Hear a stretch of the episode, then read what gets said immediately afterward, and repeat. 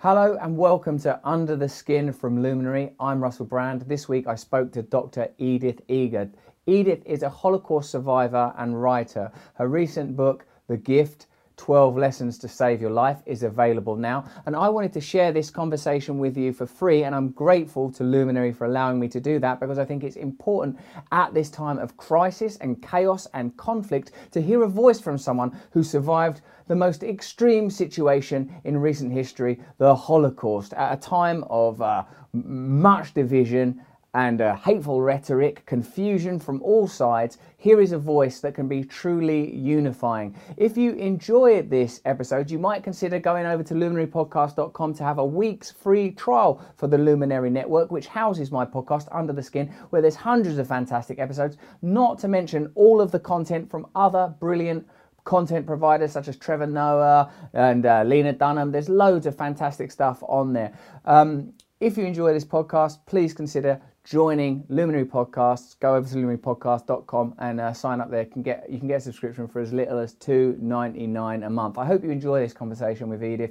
I found it heartening, and we really we asked Luminary if we could put it out for free for all of you because I think it's important at this time where there's so much focus on fear and so little certainty to hear someone who has been through about as traumatic situation as you can imagine and come out the other side with a message of hope unity spirituality and love it's not something that you know we can just sort of you know uh, cross our fingers and whistle towards but it is possible and there's some important guidance in this conversation from a valuable elder i hope you enjoy it but before we get into that let's um, look at some comments from the Nick Hayes podcast last week. Nick, who's uh, let's call him a, a roamer, a rambler, a trespasser, a philosopher, a poet, an illustrator, a wandering madman. Tismaria86 says, I'm not allowed to access the beach as it's illegal. I can't drive to a lake for a walk that's 15 minutes away. As last time I did that, I had five police officers tell me I'm not local and I'd be fined. I'm not allowed to drive across the border unless it's essential. Living in a town where it's already been in lockdown before any pandemic, prisoners in our own homes. We are talking about freedom here, Tismaria, and the erosion of our personal freedoms in many, many ways. It's a fascinating subject. Anna Reynolds, in Sweden, we got allemansrätten. Oh, good, oh, lucky old Sweden. And they're allemansrätten a law of public access so anyone is allowed to spend time in nature anywhere and even camp without asking, as long as you don't destroy or disturb. Sensible. This is wonderful, and especially now when more and more people discover how to socialise outdoors. I hope we can make this a Swedish export. The Swedes, eh? You've got to love them. Do you love the Swedes, Jen? Yeah. What do you love most about them? ABBA, Volvos, Oh, I love ABBA. saunas, getting dark at three ABBA. o'clock. ABBA. Yeah. ABBA. Yeah. Yeah. They have a great. I love all sorts. What about Ibsen? That's Sweden, isn't it? Ibsen. What's Ibsen? He's a playwright, Peer Gynt, you know, that Oh. kind of thing. No, you don't care ABBA. about ABBA, sticking with ABBA. You've been to Switzerland. Yeah. What happened there? Played some video games. Do you have any Toblerone? No, the shops were closed. chocolate? Uh, the shops were closed Why? because it was the weekend and they're Swiss. The Swiss shut down chocolate at the weekend. But there was no co-op. Couldn't you get a cuckoo clock or something? No. No cuckoo clock, no chocolate. we had no food. Can you see mountains from where Yeah. you're staying? Yeah. Is the air fresh? Yeah. Not much litter on the street? None. What did they put any telly on at any point? See normal telly like No. okay, local news. No. No. Then I did think about So you've come back from chocolate though. Switzerland, and basically all you can tell us is no, I can't get your cuckoo clock or any chocolate, and the air's a bit fresh. I and you had to be prompted for that, Jen. I did think about your chocolate. Oh, thanks. What, what I might do is settle down for a nice snack on some thoughts.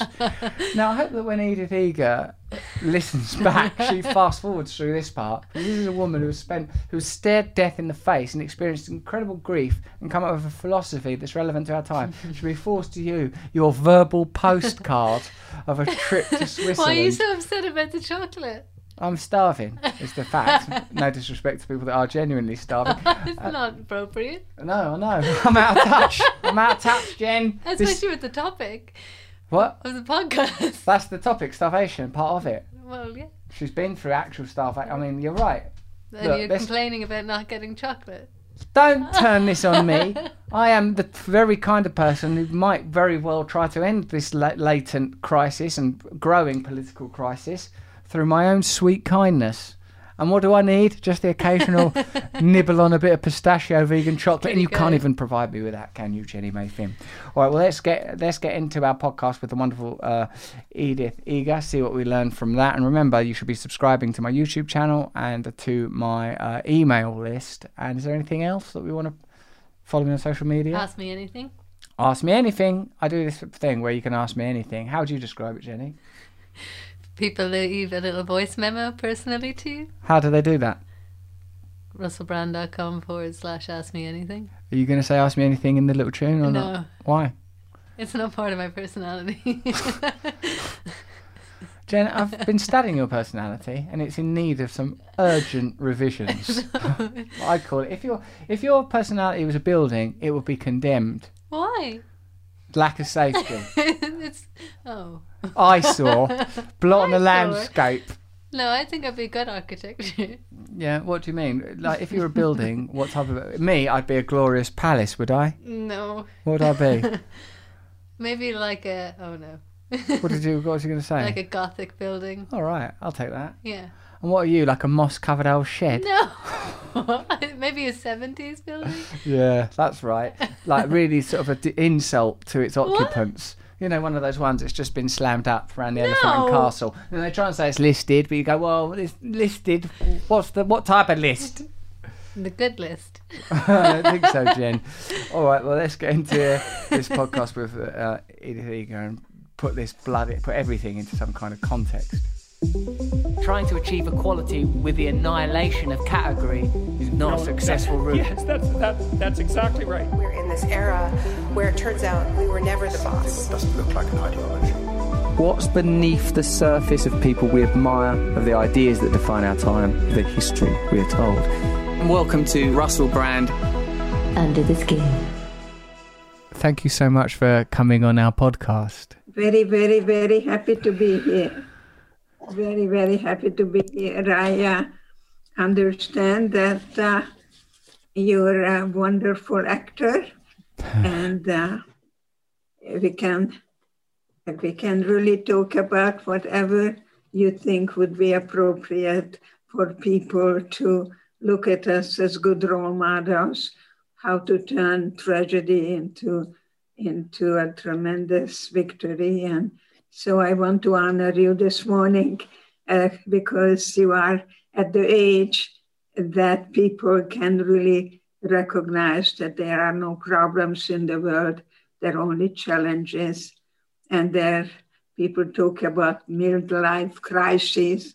No, I don't think it's a crisis. I think it's a transition. And uh, so I'm 93 and I have grandchildren your age. So consider me hopefully not a smart woman, but a wise. I, I hope to be wise, and I think you're the wise one for the young people not to mess with their brain. Well, Edith, thank you very much for saying that. That's ex- extremely kind of you. And I wanted to begin our conversation by asking, if I may, at this time where there is so much political discourse, so much conversation around pain, and explicitly and especially reference to fascism, Nazism, white supremacy. In your position as a survivor of the Holocaust, how do you feel about these comparisons? And do you see any or feel any uh, social resonance or anything redolent of your previous experiences when you were younger? Unfortunately, yes. I can see a beginning of mass hysteria. And I was very happy to hear from Schwarzenegger that he's also reminded of his childhood. And uh, I am very sad about that because I came to America after Nazi Germany and communist Russia, and I was hoping to find democracy. And yet, when I was working in a factory, I didn't speak English, so they gave me things to cut, and I got seven cents per dozen. So I worked very fast because I became the breadwinner because my husband ended up in a TB hospital. So uh, the shocking experience I had in 1949 in Baltimore, Maryland, that there were two bathrooms and one of them set colored.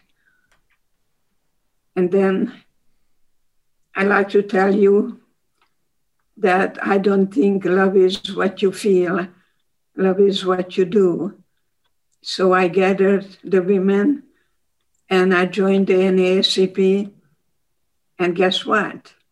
I marched with Martin Luther King in Washington. I was in Washington, 1963 singing with the mamas and the papas. You don't go that far, but I, I hope you do because uh, it was a wonderful time when people were uniting and, uh, and doing everything they can to stop fascism. And uh, so I am right now. Yesterday I got the vaccine and I took two Tylenol, so I'm a little drunk um, this morning talking to you. Um, but I came to America penniless in 1949, didn't have six dollars to get off the board, and uh, and so I was very poor, and and um, America means a lot to me, and democracy means a lot to me I like to be for something rather than against. You see, I, I refuse to live in fear. I, I don't think fear and love coexist. So I, I, I, I, am look always for the light in the darkness. Yes, and thank you. That's really beautiful. And having uh, followed and attended that uh, famous march with Dr. King in 1963 and being a participant in that wonderful historic moment, which, as you have alluded to, also came from darkness, came from the darkness of uh, segregation, racism, Jim Crow, slavery. Having yourself experienced what you experienced in Europe and then experience this optimism, albeit optimism born of a type of darkness and oppression in the United States. Uh, what do you feel happened to the goodwill and power of that civil rights movement? Where do you see its presence today? And what would you say to young people engaged in activism and shaping the world about the lessons they can learn from both of these sort of powerful and symbolic moments in your life this the holocaust and the second world war and the progressivism and civil rights movement of the 1960s i like to tell you why don't i tell you a little something? I'm hungarian and there was a guy writing a book about the britishers and he said that in hungary people used the hot water bottle to enhance sex but in Britain it replaces it, and uh, and that's. I don't know how it can enhance. I'm British. All I know that it's yeah that I have a hot water bottle. Uh, how do you use it to improve sex, Edith? In, in I, I don't know. I'm just telling you about how people talk about other people. How much Tylenol have you had today? I just like to tell you that everything including Auschwitz, was an opportunity. Everything in life. And, and I will tell you, as a survivor, that I refuse to be a victim because it's not my identity. It was what was done to me. And that's very important because I'm also a diplomate in sexology that was in the 90s when I became that because they began to work with women and men who were sexually abused and and kept it as a secret. And um, what comes out of your body, you know, doesn't make you ill. What stays in there does. So I began to really um, work with battered wives. Uh, even though they leave their husband, they keep going back because they were brainwashed him telling his wife that she's nothing without him. And uh, so uh, Auschwitz is not the beginning and the end of my life. It's the schoolroom where I was discovering my inner strength that no Nazi could ever kill me. So I bring you that that that chutzpah and to let you know that if I can't get in the front door, I'm gonna try the side window, and if that doesn't work, I'll look for the chimney. So next is a very good English word. I have a friend and a guy who leaves. She says, I give him two days. And then I say, next. And that's what kept me alive in Auschwitz, my curiosity. What's going to happen next? So I teach people today how to respond rather than how to react. You don't react because when you react, you don't think. So you have to watch a movie called The Karate Kid. You know, remember? Of course. Yeah, uh, to have patience rather than fight or flee you learn the third alternative, you learn how to respond. I could not change what was outside of me. They could have thrown me in a gas chamber. I didn't know four o'clock in the morning what's going to happen next. I didn't know when I took a shower whether gas or water is going to come out. So there is a difference between re- reacting or responding. And what is that difference fundamentally, please? That I still have a choice to acknowledge that I cannot change my genes. So there are the genes, there is the environment, and then I choose the way I respond to the other two. I when... still have that choice because life, life and food was was um, positive in Auschwitz, and death and hunger was the negative. And I remember somebody next to me found a mirror. Imagine in a latrine, she found a mirror. And in no time at all, I'm, I'm seeing her, and she tells me, that she's Marie Antoinette in her boudoir doing herself. You know, we, we were bold totally. She is the what you think you create. I wish I could meet that woman now, that she was able to take herself out of that hell and create an environment and that's what you and I do. We create an environment that people can feel any feelings without the fear of being judged. There is no right feeling or wrong feeling, there is only my feeling.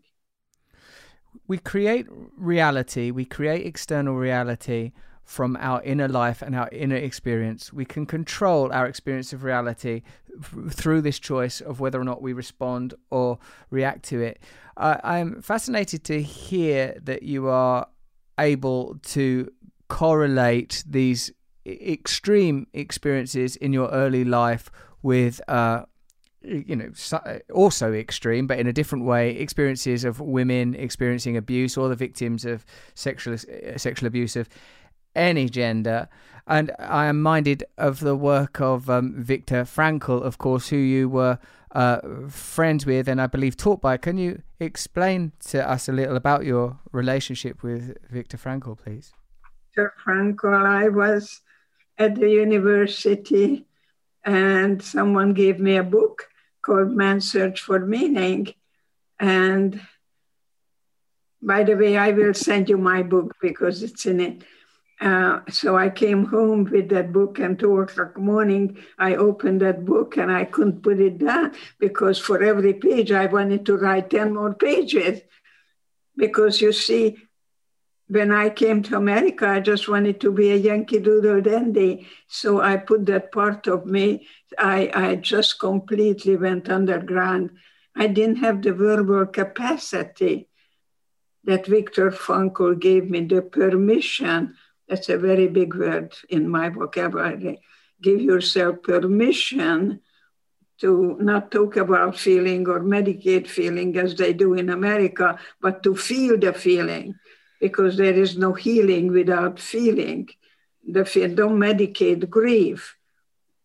You know, I'm on a faculty at the uh, medical school, and uh, thank God the people who come in, the psychiatrists, uh, are not really medicating grief now. They recognize that it's a natural reaction to a loss, and you cannot heal what you don't feel.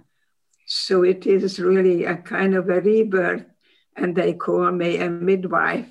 And I like that, that I'm a spiritual midwife, that you're pregnant and you give birth to the you that was meant to be because we give up our genuine self early on to fit the family dynamics.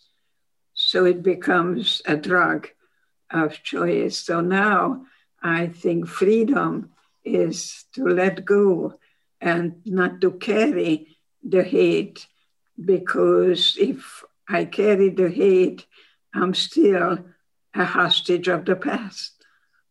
I live in the present I can only touch you now. How do you do that? Allow yourself to fully experience pain. Can you ex- explain to us what and explain to me what that process is like? And can you explain to me too the uh, uh how you learned that from Viktor Frankl? And did you learn that directly or through his work? Well, you know, I I became so so excited that I, I wrote a I wrote a paper about Viktor Frankl and me, you know, me, the little one, and he, the big, big Viktor Frankl. And one day I received a letter from Vienna. Viktor Frankl wants to meet me in San Diego. He was a professor at the university, um, um, International University, and that's how we met. And I became a diplomate in logotherapy. I did the keynote address for his 90th birthday. I uh, even danced with him at one of the conferences. And, and so, without man's search for meaning, I don't think I would be talking to you today as I do. So, he was 30 something in Auschwitz, and I was 16 in love. So we were at the different times in our lives.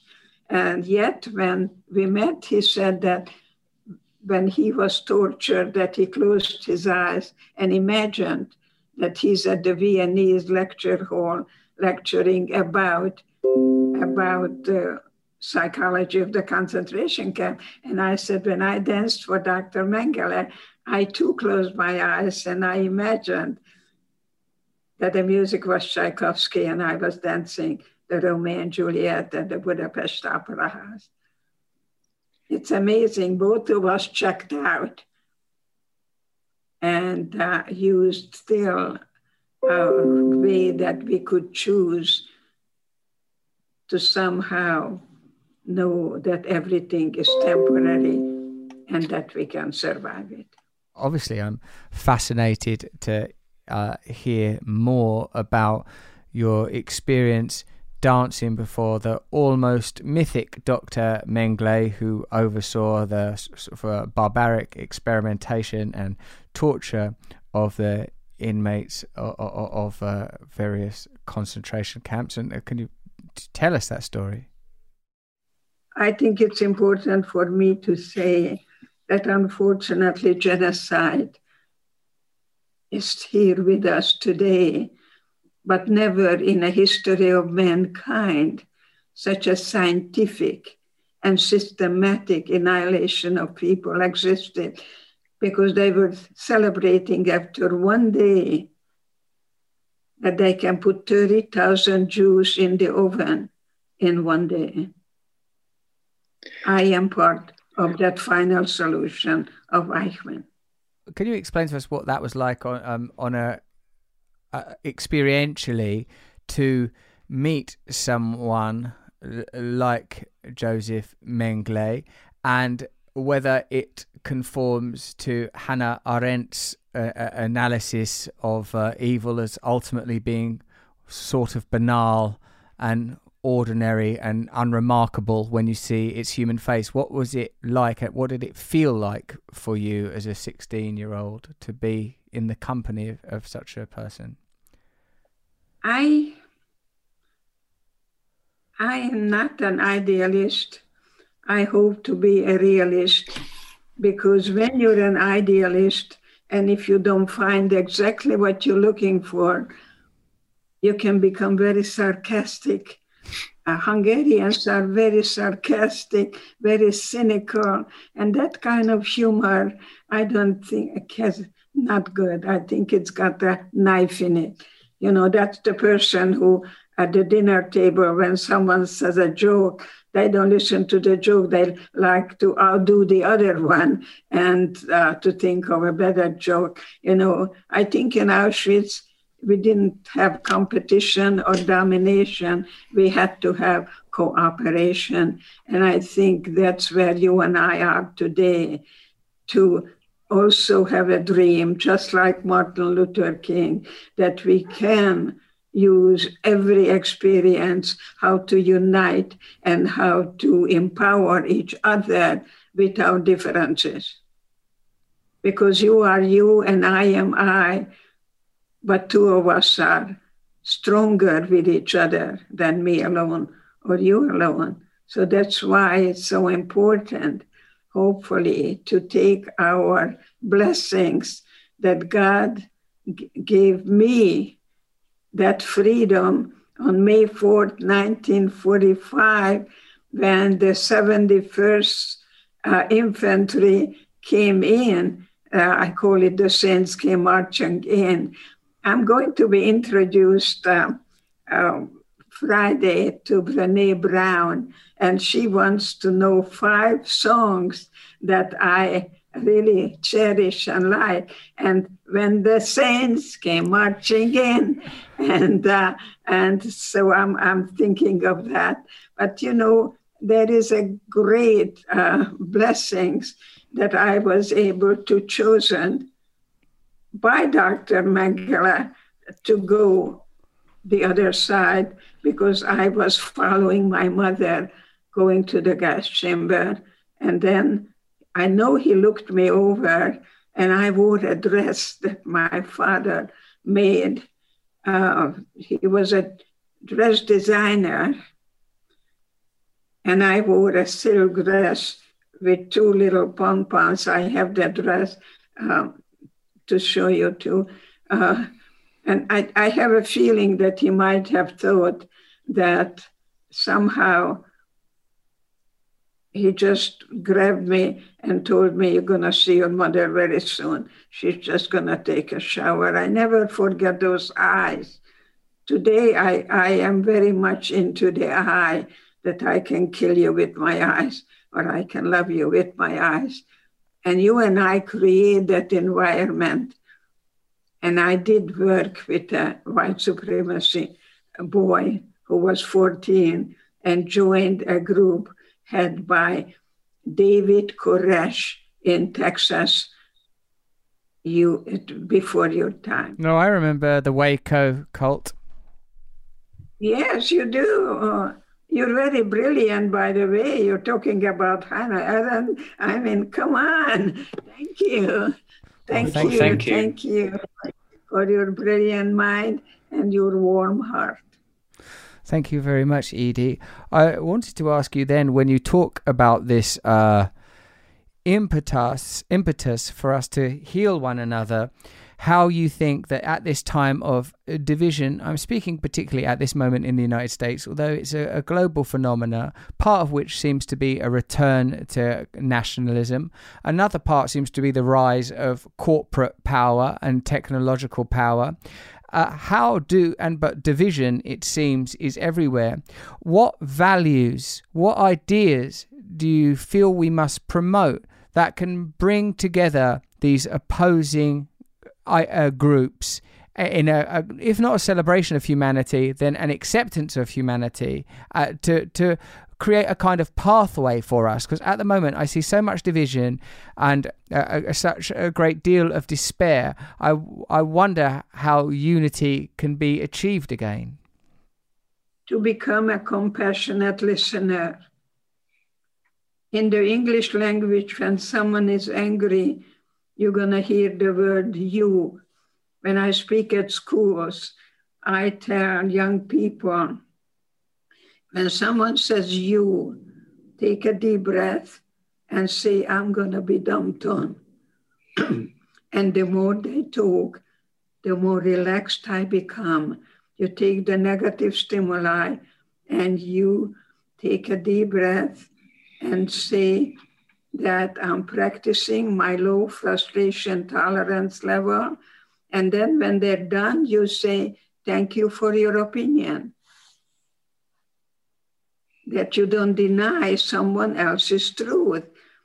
Uh, when Ahmadinejad said that the Holocaust didn't exist, it wouldn't do me any good telling him that I was there because, because he is following what Plato said. I'm sure he didn't read Plato, but he said that you have to think of a lie and it has to be a big one. And then you repeat it, repeat it until people believe it. So, what do you think the biggest problem we have in America? At denial. Uh huh. Yes, denial and uh, oppositionism, a lack of this compassion that you're talking about, an unwillingness to hear other people's opinions or honor their pain and suffering, a kind of loss of optimism, a loss of faith. I, I read, Edie, that after you came to America, it was some time before you were able to address or deal with the pain of your loss and suffering, particularly of your mother, and I wonder where the permission to feel and heal that came from. And I wonder how this kind of personal experience, albeit a historic experience, can be used by those of us that are experiencing more ordinary suffering, how we use that in our own spiritual development and evolution. You know, I went to Jewish school when I was a girl, and when I came out, children were spitting at me and calling me a Christ killer. So I hated Christmas. I didn't want to be a Christ killer, you see. So anti Semitism was way before his Hitler. You see, you don't born to hate, you, you, you you learn to to hate, and uh, and love is not what you, as I said, is not what you feel. Is when you decide uh, to speak out.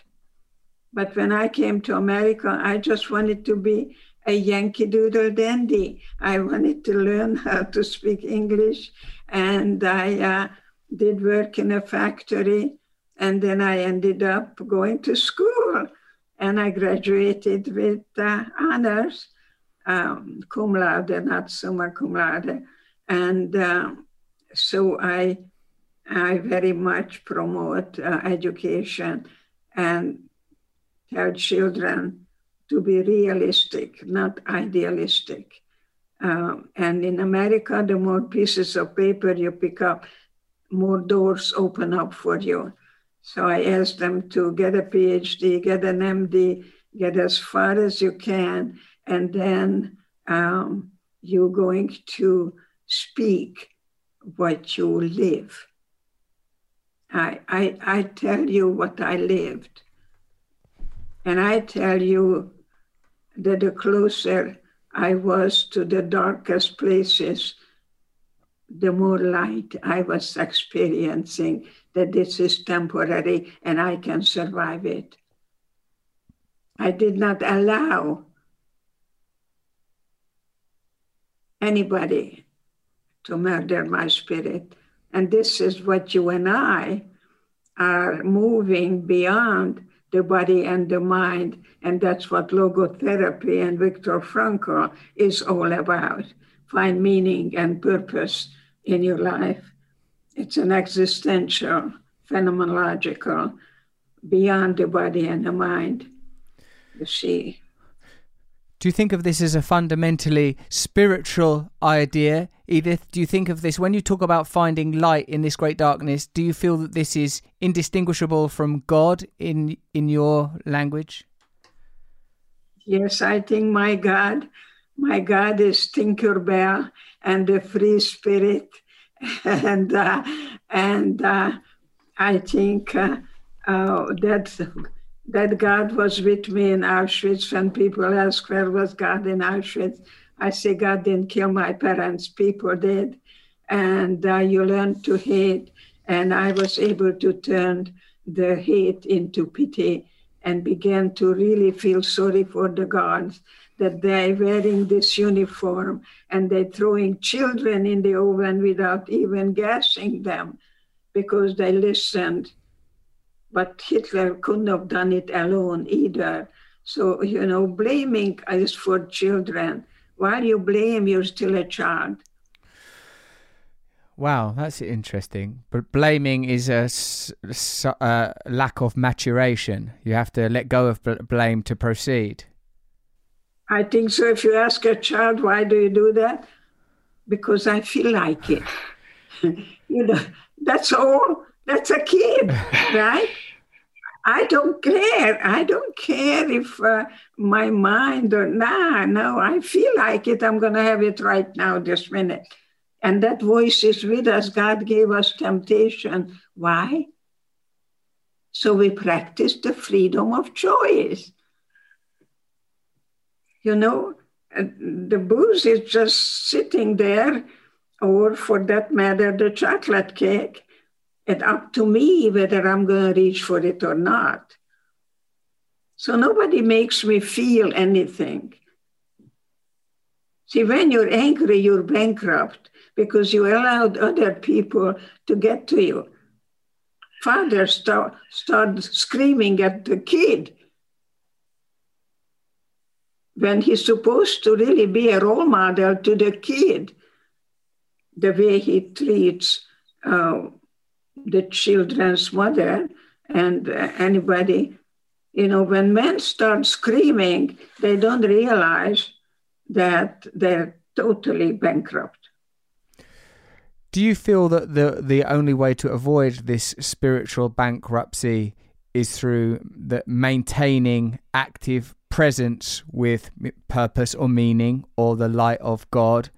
And how what practices do you use to maintain that? And also what was the you know it seems like there was a transitional it seems like you were kept alive by your spirit in the at the height of your suffering but it also feels like there was an intermediary period between your arrival in the United States and a kind of secondary awakening where you it feels like were able to access your purpose access your pain process your pain. I, I wonder what this second journey is. What is the what is the the fabric of this second journey? This second journey to personal fulfillment when removed from the condition of crisis, which it sounds like you were navigated through the presence of div- divinity in some form. I think that when I was liberated. Well, let me tell you, a couple of days ago, I watched a movie, and the movie was about Helen Keller. Um, the name of the movie is uh, she's deaf and blind, and and they hire someone from Britain to take care of her. And uh, towards the end of the movie, uh, they have a dinner and they run out of water. So she takes uh, um, the, the pitcher and takes Helen Keller to get water. And as they get the water, she finally opens her mouth and says, water, you know, in a very, very, very slow way. And that triggers, that's a good word, triggers something in me. Because when I was liberated, I didn't know how to write. And it took me months. I couldn't write a capital G, a capital G. So, you know, people say, oh, you overcome. No, and that's not in my vocabulary. I don't overcome. I come to terms with that, but it's not allowing me to rule my life. I don't live in Auschwitz.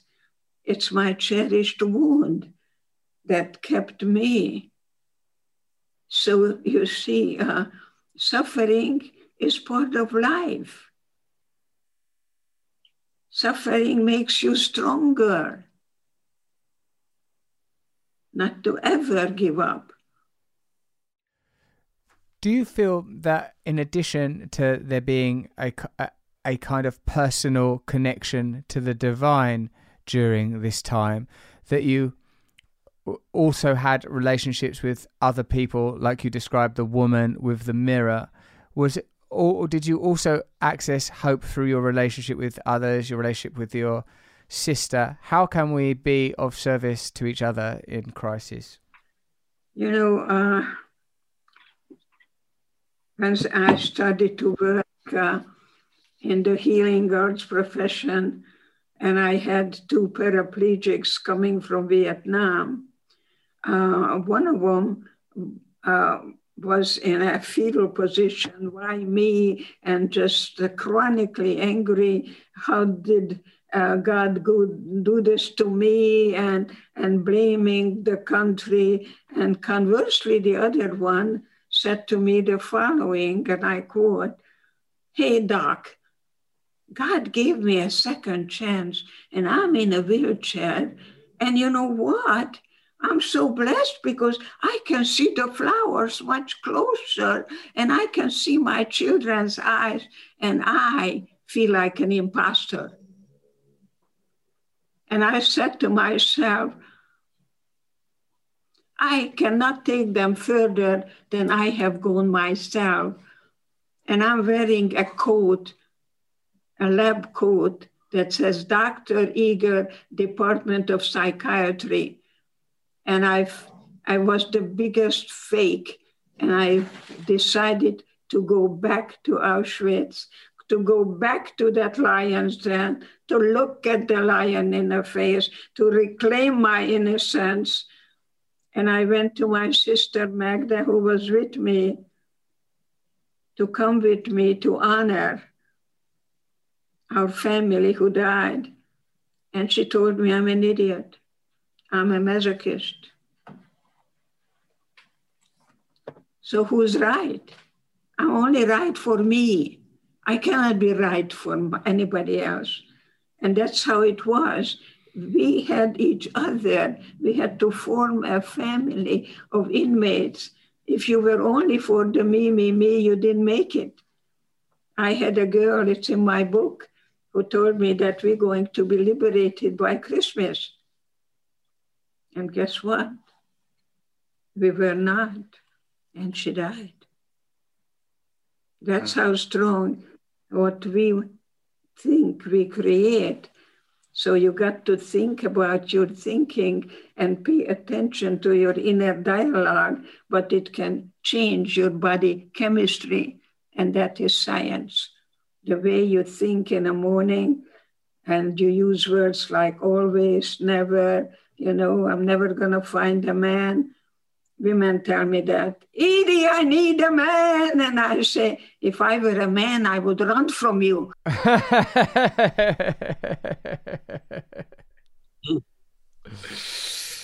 You're not very desirable when you're so full of anxiety. But you can turn anxiety into excitement. You can, you're doing that. You're doing that. Maybe you're just channeling something. Edith, much of what you say, it seems to me, is built upon the hmm, dedication to the principles of prioritizing the inner life, the significance of the inner life, which may function as a, por- a portal to eternity and eternal values, counterposed with the outer life and its continual change and transience and unreliability.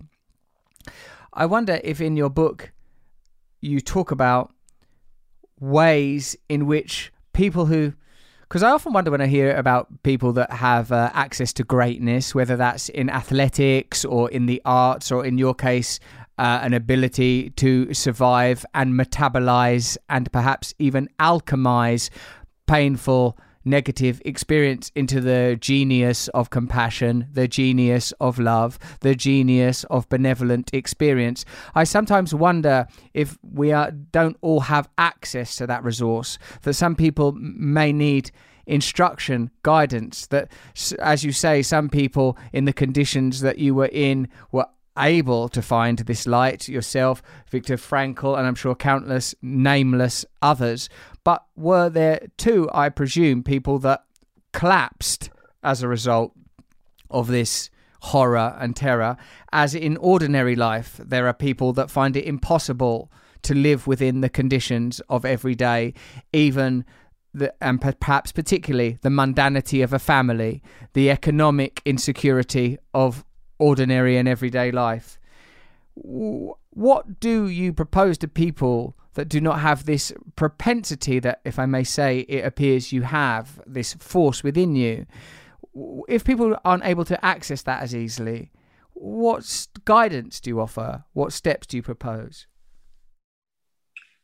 You know, people don't come to me, they're sent to me. And so I had this woman wearing a big cross coming to me and was telling me that uh, uh, she wants my help. She is very angry at her husband he cheated on her.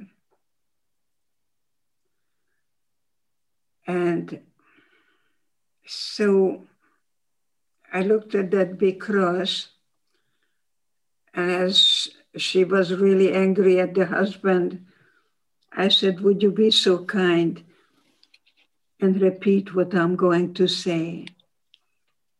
And she said, What? And I said, I forgive myself for putting judgment on my husband. And she wants to kill me. That beautiful big cross. And I said to her, What did Jesus do with the woman who committed adultery?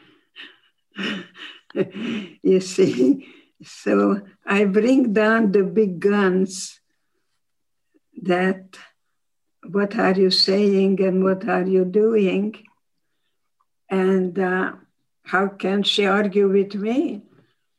That there was a little Jewish boy who became a prophet who told us, Love thy neighbor as thyself that love really begins with me when you get up in the morning, when you look in the mirror and say, you know, I honor the one of a kind, unique, authentic person, that there'll never be another me. That kind of a language. So uh, pay attention what you're paying attention to, because any behavior you pay attention to, you reinforce the very behavior that you want extinguished. So two things. Think about your thinking and pay attention what you're paying attention to. Edith, may I ask, do you uh, meditate and pray regularly? Yes, I do. I uh, I don't call it anything other than uh, uh when I come home, I uh, thank God for bringing me home safe in my car. Uh, it's a lot of thank yous, really. It's not meditation when I'm sitting and uh, no, I don't think so. I, I, I think the East and the West, and I try to see how I can be the best uh, person to give to the world what I practice. So I like, since my parents died when I was 16, I like to do what I'm doing to go through the grieving, feeling, and healing. So I ask my patients to hold my hand and we revisit the places where you've been. And the first question is when did your childhood end? Because many of us gave up our true self maybe you have to take care of daddy, um, pick him up at the bar somewhere. Maybe we had to take care of mommy because she had migraine headaches and she was still wearing her nightgown.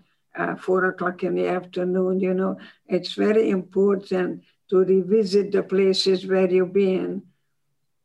And then, then you, you change your life and you're kind of pregnant when you come to me, and I become the midwife that you give birth finally to the new that was meant to be free. I am in uh, recovery from drug and alcohol addiction, and I once heard the term recovery described as in recovery, we recover the person we were intended to be. That there is a, a version of ourselves waiting to be born that has been warped and impeded by trauma. I love this idea, Edith, that we visit and honor our own personal mythology. We revisit the places of the wound. We are unafraid to visit and occupy the shadow and to practice forgiveness in this place for towards ourselves, and I presume, although you have not explicitly said so, forgiveness for those that have transgressed against us. Is this forgiveness towards others fundamental to your philosophy? I see forgiveness as a gift that that I I uh, I can liberate myself. I don't have godly powers to forgive anyone for anything.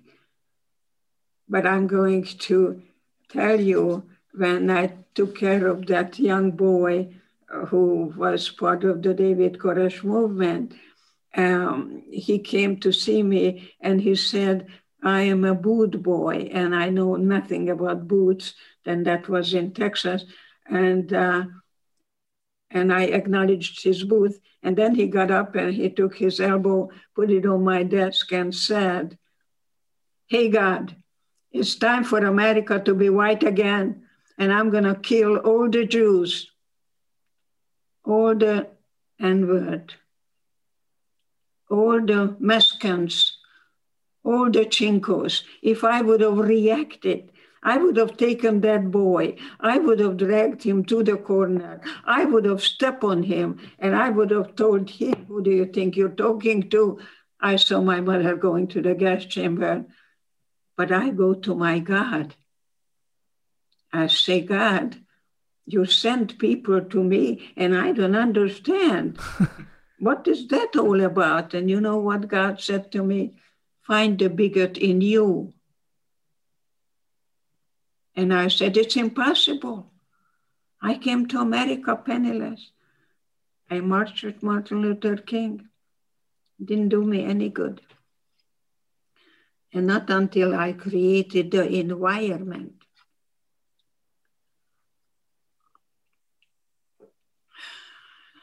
that that poor boy gave up his ultimate freedom to David Koresh. And I looked at him as lovingly as I could and I say, tell me more. Love is time. Wow, that's cool. You didn't recover, you discovered. So Auschwitz was not about recovery, but discovery. And when you start using, you stop growing. You don't play with a full deck. So if you started to use at 14 and right now you're 38, I'm still talking to a 13 year old. I know, need to know who I'm talking to. That's what I tell doctors.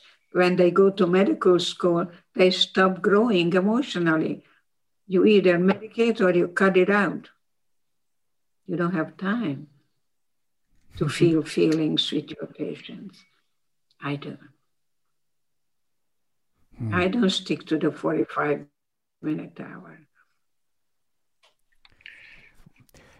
You said there, love is time. You have said before, love is doing. Also, I've understood that gratitude is part of your faith to remain in gratitude. And it seems to me that much of what you're um, uh, espousing or telling us is that uh, remaining present with people uh, and not actually, it seems, if I may say, Edie, judging them on the basis of what they present to you, creating the possibility that people don't even know, as in the case of this young boy and his bigoted language, that this is a, a dislocated um, sort of explosion rather than any real expression. It's a lie. It's a lie. Yes, it's a lie. I I I wonder do you believe the same to be true in this time of division and uh, conflagration when again we hear the language of nationalism and the language of condemnation from different groups about one another that that this that beneath it underneath it beyond it is uh, undiscovered love you know what happened last wednesday in america was headed by the white supremacy, they were wearing shirts that six million was not enough. You know that? I didn't know that when I heard that. Uh, uh, that is very sad, especially for someone who realizes that that little Jew, Einstein, came to America and changed the whole history of World War II would have been very different without that little Jew, Albert Einstein. This is a country of immigrants. And that's why the truth shall prevail. And And I'm very sorry for seeing people coming and wanting to kill, and they wearing that moose, and they they came with with a plan that it wasn't just overnight; it must have been organized. Um, people who who chose violence and hatred and division. And so I, I hope we can unite and empower each other with our differences, that you can be you. You know, I am going to be uh, Friday interviewed by Brene Brown, and she's asking me five songs that I like. And, you know, I was liberated by the GIs, and they taught me boogie woogie. And so I, I am into the big band.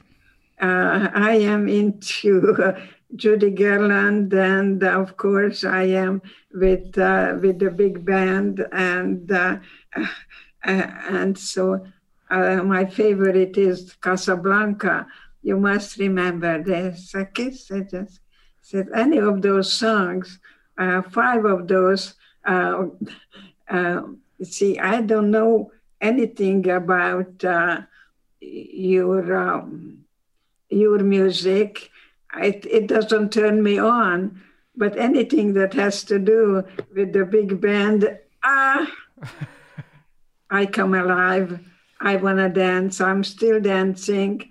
And uh, I think uh, life is about the rhythm of the dance and to really celebrate our uniqueness and knowing that there'll never be another me. So I am at the evening time of my life. And of course, the question comes up how do I want to be remembered? I'm going to be very happy in my deathbed. That's what I wrote my daughter three years ago when I was about to die in a hospital. They they intubated me and they put this thing in my mouth and I wanted to take it out, so they tied my hands. And so I wrote it to my daughter I want to die happy. And I know today more and more that I concentrate on every moment that in the evening I feel very good at the end of my life, not what the world has given me or not given me. Uh, it's it's what I was able to hopefully give. Mm. And of course, I have seven great grandsons, and in their home, on the living room, are my books.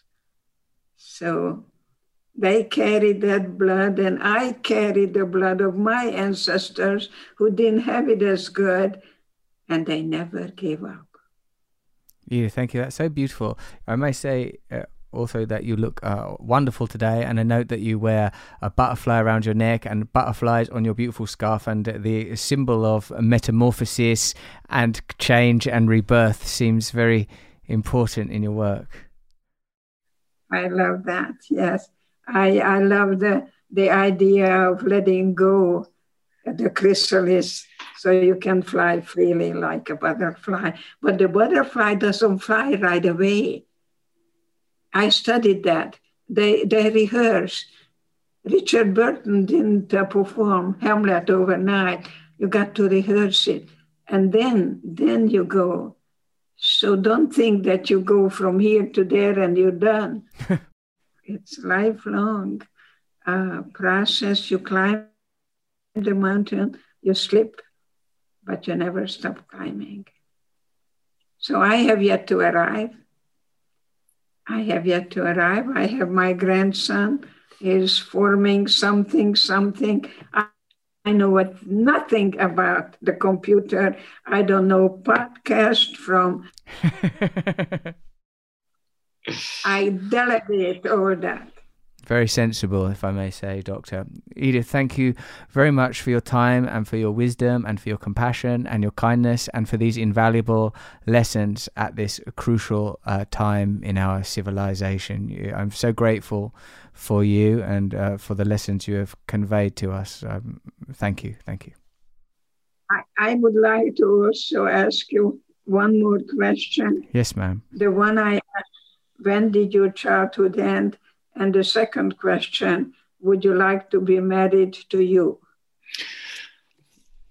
The first question, I think my childhood possibly ended, as you have described, at the advent of addiction. So for me, this is around 15. I think this is where I was arrested and perhaps, uh, yes, in a chrysalis of chemical formaldehyde inhibited, not growing.